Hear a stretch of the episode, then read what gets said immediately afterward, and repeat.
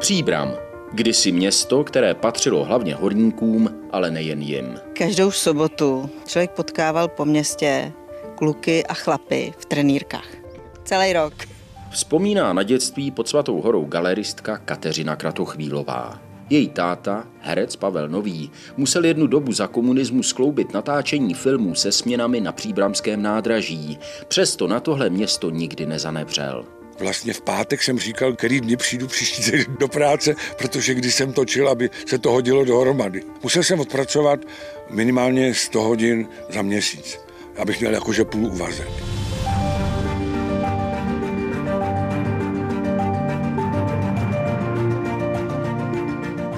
A co dokáže udržet i dnes v 21. století mladé lidi v malém městě jen hodinu cesty od Prahy? To je prostě pocit takový jako tady jsem doma. Jsem doma, tady je to moje. Říká o Příbrami 22-letý student medicíny Štěpán Jopek. Při poslechu dalšího dílu seriálu Genius Loci vás vítá Vít Pohanka.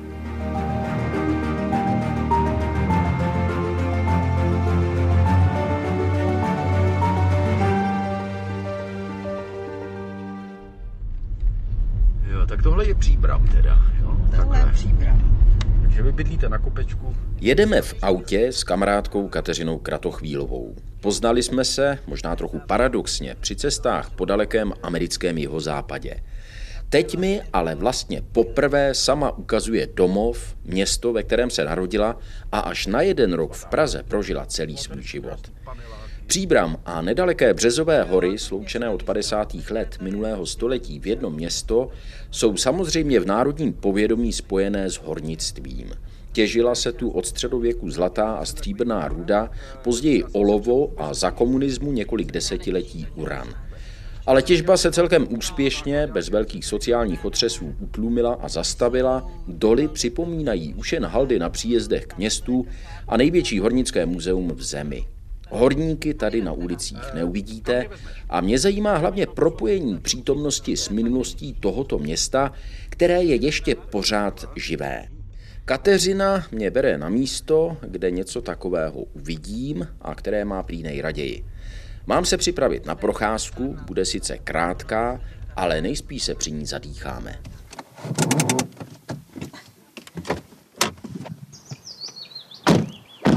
Teď jdeme do kopce, kam mě to bereš? Jdeme na Svatou horu, což je asi nejhezčí místo na Příbrami nebo na Příbramsku, u Příbramy, ať to řekneme jakkoliv, prostě je to barokní perla tohohle místa nebo tohohle kraje. A já to tam mám moc ráda, myslím si, že většina příbramáků, protože no to až uvidíš, tak uvidíš, proč to tam mám ráda, protože to je hezký místo. Nevím, jestli tam chodí ještě dneska na rande, my jsme tam chodili všichni na rande, protože kolem je i park hezký a prostě je to hezký místo. Takže jsi tam chodila na rande taky? Taky, jako děti jsme tam chodili, protože tam je bezvadný kopec na sáňkování. No a po Svatý hoře bych třeba ráda řekla, že to je první bazilika minor v Čechách. A ví to strašně málo lidí. V Příbrami úplně snad minimum. Což je paradox, protože je bazilikou minor od roku 1905.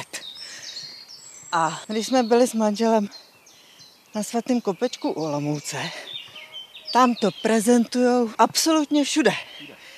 Jsme se tenkrát vsadili s Kráťou, jako s manželem, mi to nevěřil, že Příbram je prostě taky bazilika minor. No tak to bych ráda řekla, aby se to dostalo do povědomí.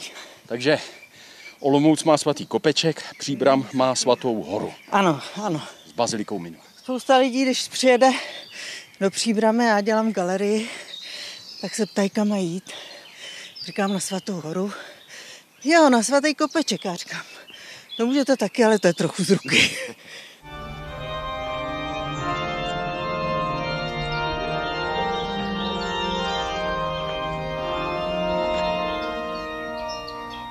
Vystoupali jsme tedy na Svatou horu, Ta hudba, co slyšíte v pozadí, to je mše svatá, která se přenáší z baziliky Minor do ambitů. Jsou tady krásné fresky. Kateřino, kdybys to měla vysvětlit, o čem to je tady? Tady je moc hezký, že když sem jdete s někým, s kýmkoliv, i s někým, kdo takovýhle věci nemá rád, tak tady je příběh, který je přímo vlastně v ochozech Svaté hory, v těch ambitech. Je tady celá její historie a spousta zázraků, které se asi staly, asi nestaly, kdo ví, ale prostě to k tomu patří. Tak si sem asi brala děti třeba? Chodila jsem sem s dětma, chodila jsem sem se ségrou. Vlastně kdokoliv přijede do Příbramy a máme čas, tak ho samemu. Co tady vidíme? Já tu historii úplně přesně neznám. To není důležité. Je tady rozhodně panenka Marie, o který se povídá, což je taková věc, ona je tmavá. A říká se, že ji vysochal první pražský arcibiskup Arnošt Pardubic, který měl tady v Příbrami letní sídlo na zámečku, ve městě přímo.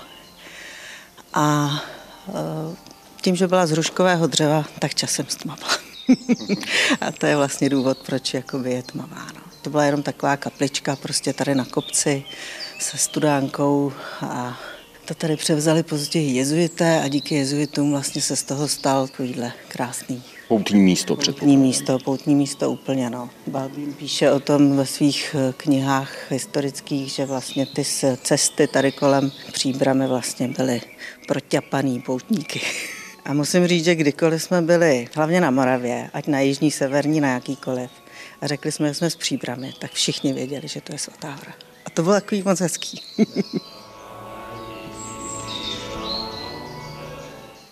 My jsme teď pod Svatou horou, na té cestě, co vede od Svaté hory co to je průmyslová škola dneska, jinak hornička, všichni říkají.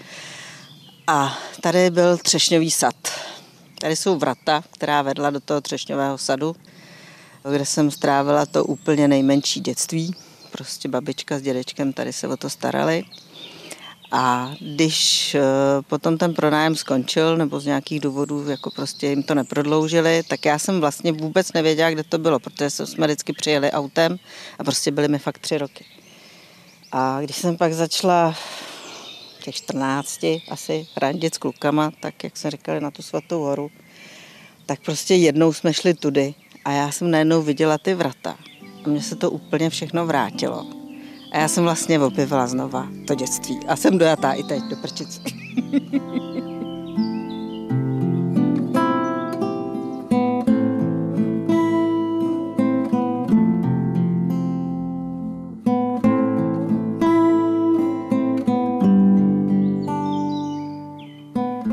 Tady byla studna, kde dole byla voda.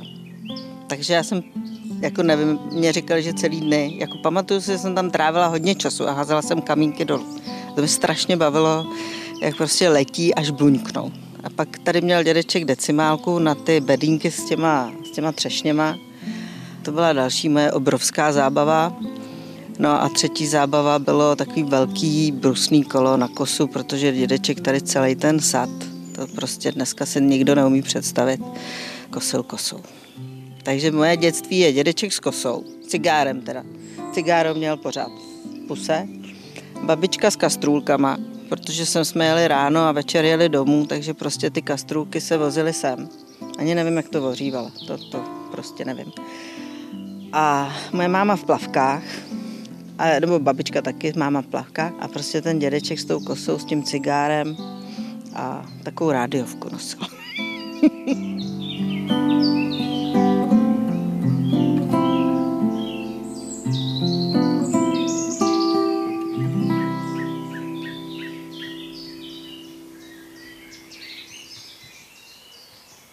A my parkujeme u horničky teda.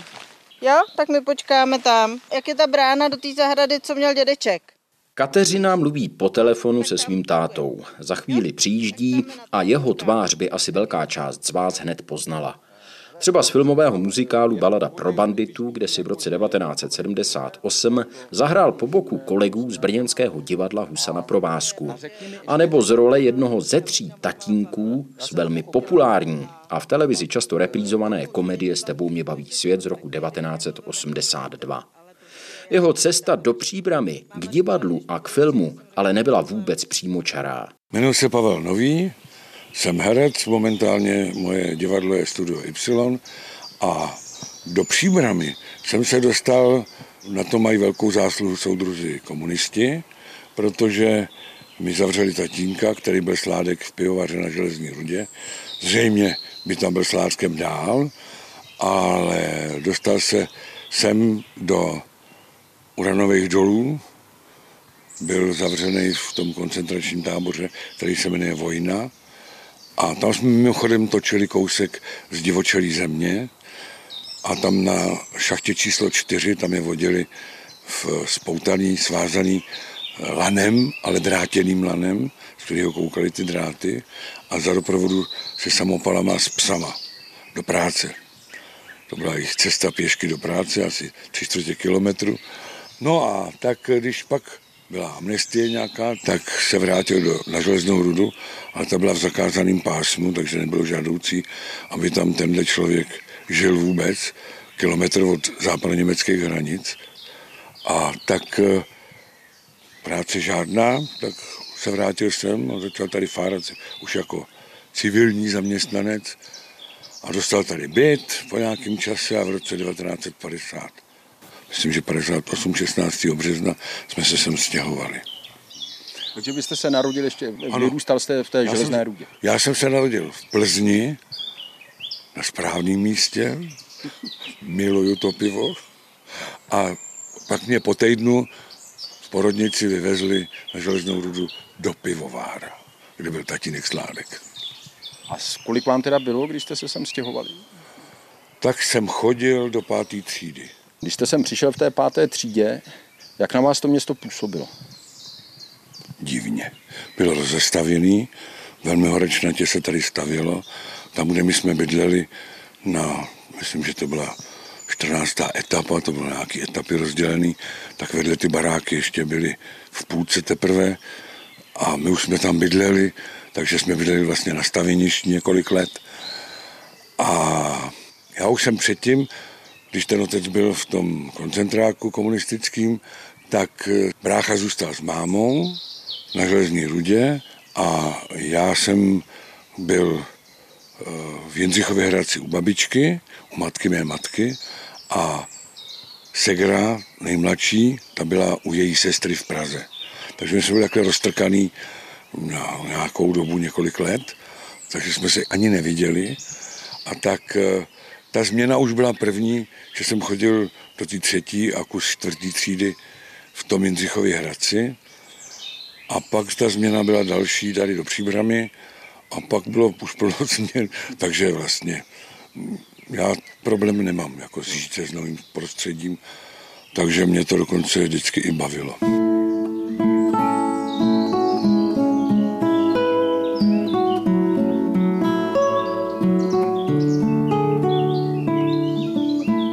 Já jsem tady nastoupil jako elef, protože jsem dělal 3krát zkoušky na DAMU, 3krát mě nevzali.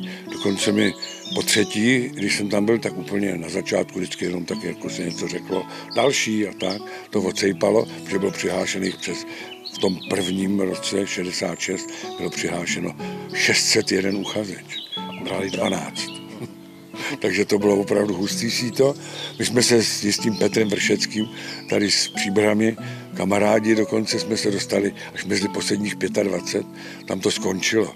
A to byl vedoucí ročníku pan profesor Nedbal. Když nám přišlo takový cyklostylovaný, ne průklepáku, napsaný nebyl v závorce A, jste přijat v závorce A, pro studium na naší škole pro velký počet uchazečů, to bylo všechno, tak jsme si řekli, to ne. A jeli jsme a našli jsme, že pan profesor Nedbal hraje ve Stavovském divadle, tak jsme byli tak voražený, že jsme tam šli vrát, mu jsme řekli, že jsme za školy, že jdeme panu profesorovi něco vyřídit a že tam dlouho nepobudeme. A zastihli jsme ho o pauze v klubu. Dneska vím, co to bylo za nehoráznost takhle vlíst. A on měl paruku, my ho nemohli poznat. A on tam seděl u stolu a my jsme se tak jakože, jak to, že nás nevzal. A on říkal, až se vy Líbrcolové z brdských hvozdů trošku skultivujete, zase přijďte. Tak my jsme zase vymázli, akorát jsme vrátí mu řekli, no vidíte, jsme vám říkali, že to nebude trvat dlouho. On sám trochu vyběh.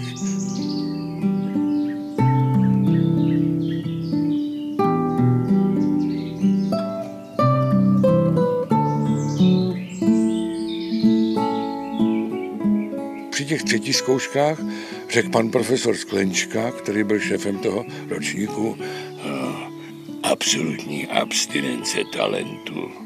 Jsem si řekl, počkej dětku, my budeme spolu točit, já ti to vytmavím. Taky jsme spolu točili takovou hovadinu o partizánech. Já jsem byl mladý minér a měl jsem zaměnovat most a on byl starý, zkušený partizán, komunista. A tak jsme tam seděli na té trati, když připravovali rekvizitáři a pyrotechnici ten výbuch toho mostu. Tak jsme tam seděli spolu, kouřil a byl takový jakože přátelský. Tak když byl tak přátelský, tak jsem říkal, hejte se, vy jste mě hodně nasral, vy jste mě nepřijal, říkal jste absolutní abstinence talentu.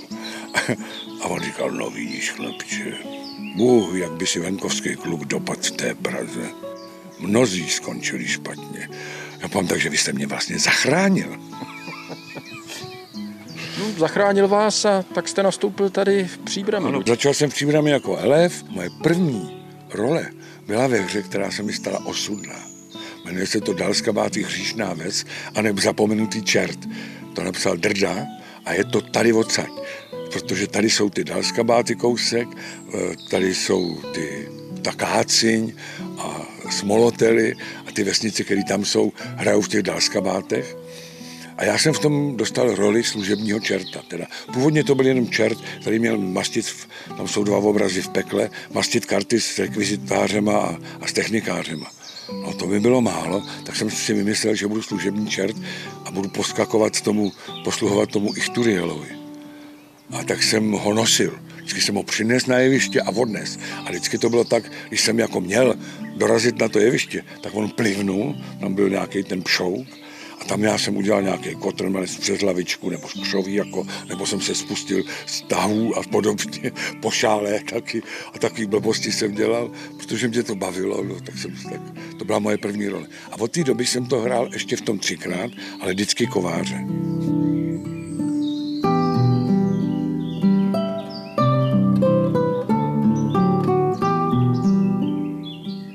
Jste měl jméno, třeba potom později. Proč zůstávat v té Příbrami, proč to teda nevyužít a nejít třeba do té Prahy? Ono to bylo tak, se všechno se běhlo zvláštním způsobem, protože jsem tady byl vlastně tak trošku na obtíž jednu chvíli už. My jsme tady měli takovýho práskače, kterýho já jsem málem přizabil a tak jsem rychle z toho divadla odešel. A protože jsem byl první týden, co jsem dostal razítko, že jsem skončil v divadle, tak mě v tomhle městě během 7 dnů 5krát kontrolovali, jestli už mám práci. Tak mi to došlo, že nesmím být příživník. Ale já měl v té době roztočen 2 filmy. Tak co s tím? Tak jsem musel najít nějakou práci, kde bych měl razítko, anebo si zažádat o takzvanou volnou nohu. A to trvalo půl roku, než vám to schválili. A do té doby jste prostě musel někde dělat. Takže to byl, abych nebyl příživník, a to bylo trestní, protože ústava říkala, že každý má právo na práci a každý je povinen pracovat. Ten film by vám neuznali roztočit? Ne, to bych musel mít tu volnou nohu potvrzenou. Čili takový ty, jak vykládají muzikanti, hlavně ty kvalifikační zkoušky. A já neměl školu ještě ke všemu, takže bych měl ty kvalifikační zkoušky ještě o to komplikovanější. No to jsem nechtěl riskovat. Tohle setkání se socialismem a s bolševikem by bylo pro mě tristní. Tak jsem rychle sháněl práci a potkal jsem svého spolužáka, který v té době byl celníkem, ale na nádraží. A říkal, on tak divně mluví, říkal, no tak pojď k nám na nádraží. Tak jsem šel na nádraží a stal jsem se traťovým dělníkem. To bylo výborný, protože tam byl Pavel Bláha, šéf takový té traťové party a to byl bezvadný člověk, s tím já jsem se rychle domluvil, že vlastně v pátek jsem říkal, který dny přijdu příští do práce, protože když jsem točil, aby se to hodilo dohromady. Takže on to takhle toleroval, mě báčně. Musel jsem odpracovat minimálně 100 hodin za měsíc, abych měl jakože půl úvazek.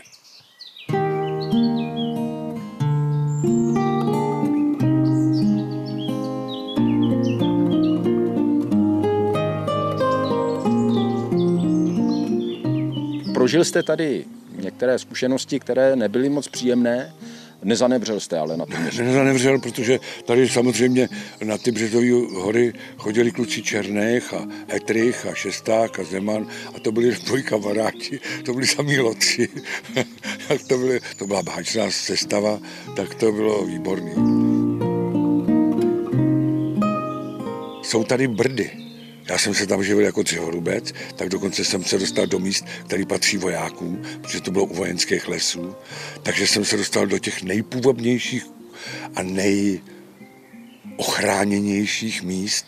Úžasná věc pro běžkaře, pro cyklisty. A to je opravdu fascinující. Začíná to tamhle Cukrákem a končí to u Rožmitála. Tak děkuju moc krát. Já doufám, že se nevidíme naposled. To já taky doufám, že vy se ozvete, že... Loučím se s hercem Pavlem Novým a s jeho dcerou Kateřinou Kratochvílovou. Docela malebnými uličkami historičtější části Příbramy odcházím do centra. Došel jsem k fontáně, kousíček od kostela svatého Jakuba na hlavním příbramském náměstí. Okolo tohoto díla, přesněji řečeno údajně největší žulové koule v Česku, která mu dominuje, se před pár lety odehrála menší příbramská kontroverze.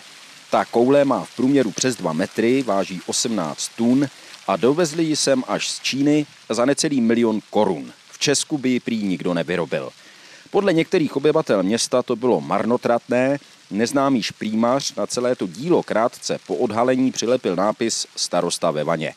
Ona ta koule obklopená vodou z určitého úhlu pohledu opravdu může připomínat hodně masitou lidskou postavu při koupeli. Trvalo nějakou dobu, než ten nápis odstranili a byl okolo toho docela humorný rozruch. Ale já jsem tady z jiného důvodu.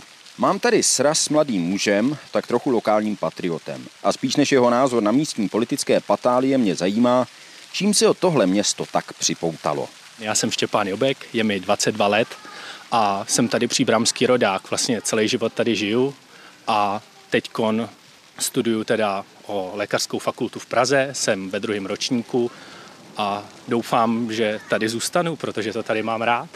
A Praha vás netáhne? Ono na Příbramě je úžasný to, že ve vztahu k Praze je vlastně strašně blízko, ale zároveň strašně daleko. Takže si tady člověk může odpočinout od toho crkotu, toho velkoměsta. Ale zároveň, kdybych třeba v Praze chtěl pracovat, tak je to pořád 50 minut autem. A to si myslím, že je pořád dobrá vzdálenost na to, aby se tam dalo dojíždět. Pojďme se teď projít po Příbrami a ukažte mi nějaká místa, která máte rád a můžete to zároveň komentovat. Určitě, tak vyrazili jsme z náměstí Tomáše Garrigua Masaryka, které je takovým ústředním bodem té staré Příbramy. Nevím, jestli jste někdy slyšel o Janu Drdovi a o jeho městečku na dlani. Ano, slyšel. Ale to je přesně to náměstí Tomáše Garrigua Masaryka, ještě předtím, než se přestavilo, kdy z něj tedy vedlo 5 ulic a opravdu na mapě to vypadalo jako ruka. To náměstí je úplně fantastický v tom, že na něm se schází většina studentů, co studují v té staré Příbrami. Je to takový uzel, je tam knihovna, je tam základní umělecká škola, což jí vlastně poskytuje super akční rádius, kdy na náměstí Tomáše Garrigua Masaryka se občas postaví pódium a dělají se tam koncerty, takže to nemají ani tak daleko. A ačkoliv by tomu náměstí někdo mohl vytknout, že není tak úplně zelený a že je uprostřed parkoviště, je jistě míst argument, který má své opodstatnění. Tak když se tam postaví to pódium a dělá se tam nějaká akce, tak to vlastně ani není moc na škodu, protože je tam prostor pro manipulaci, pro lidi a tak. Štěpán mě pak vede do stejného sadu, o kterém mluvila před chvílí Kateřina Kratochvílová. Ale vede mě do něj z jiné strany a přichází s jinými vzpomínkami a osobními pocity. To je místo, který je pro mě úplně neskutečně symbolický. Nejenom proto, že se do něj teda fantasticky chodí s holkama, to je bezesporu, ale taky proto, že dřív tenhle ten sad spravoval sadař a v době, kdy třeba byly jabka nebo třešně, tak člověk mohl zaplatit sumu, v uvozovkách si pronajmout ten strom a za nějakou úplatu si ho sklidit. A to, co si sklidil, bylo jeho.